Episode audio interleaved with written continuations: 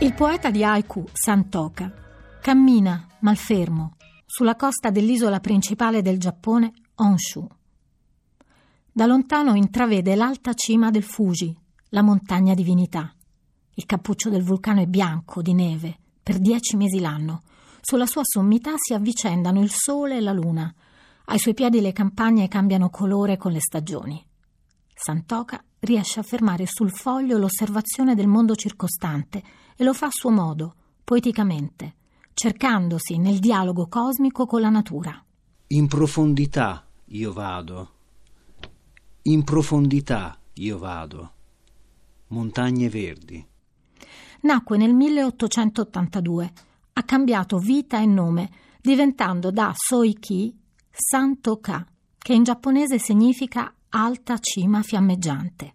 Chissà, forse ispirato proprio dal Fuji che incombeva sulla sua povera testa. A dispetto del nome altisonante che si era scelto, Santoka dorme spesso per terra, sotto le stelle, cullato dal canto dei grilli e con un sasso per cuscino. Cuscino di pietra, accompagno nuvole.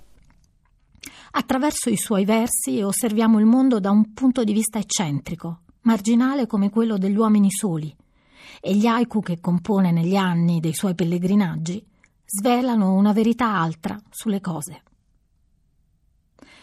Santoka cammina, compone haiku e cammina. Osserva, nota, medita, soffre e ride di sé, procedendo passo dopo passo e aiutandosi con il bastone e con l'alcol. Cliccando il suo nome su Google Immagini, tra i suoi rari ritratti fotografici, mi colpisce uno datato 1925 in cui posa compreso, forse per l'occasione inconsueta, una foto.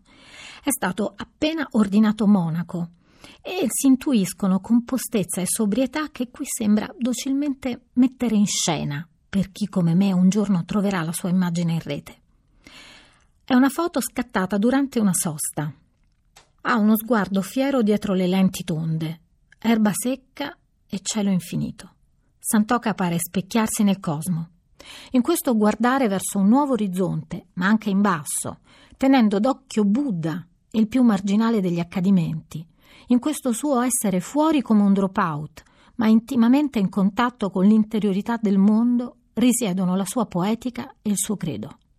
Con lui haiku e vita sono la stessa cosa alcolizzato, sfortunato e solo, dopo vari tentativi di vita, di normalità, il matrimonio, la nascita di un figlio, lo studio e i lavori che ha intrapreso, ha fatto il libraio, anche l'operaio, si fece monaco zen, ma anche qui non riesce a stare chiuso in convento.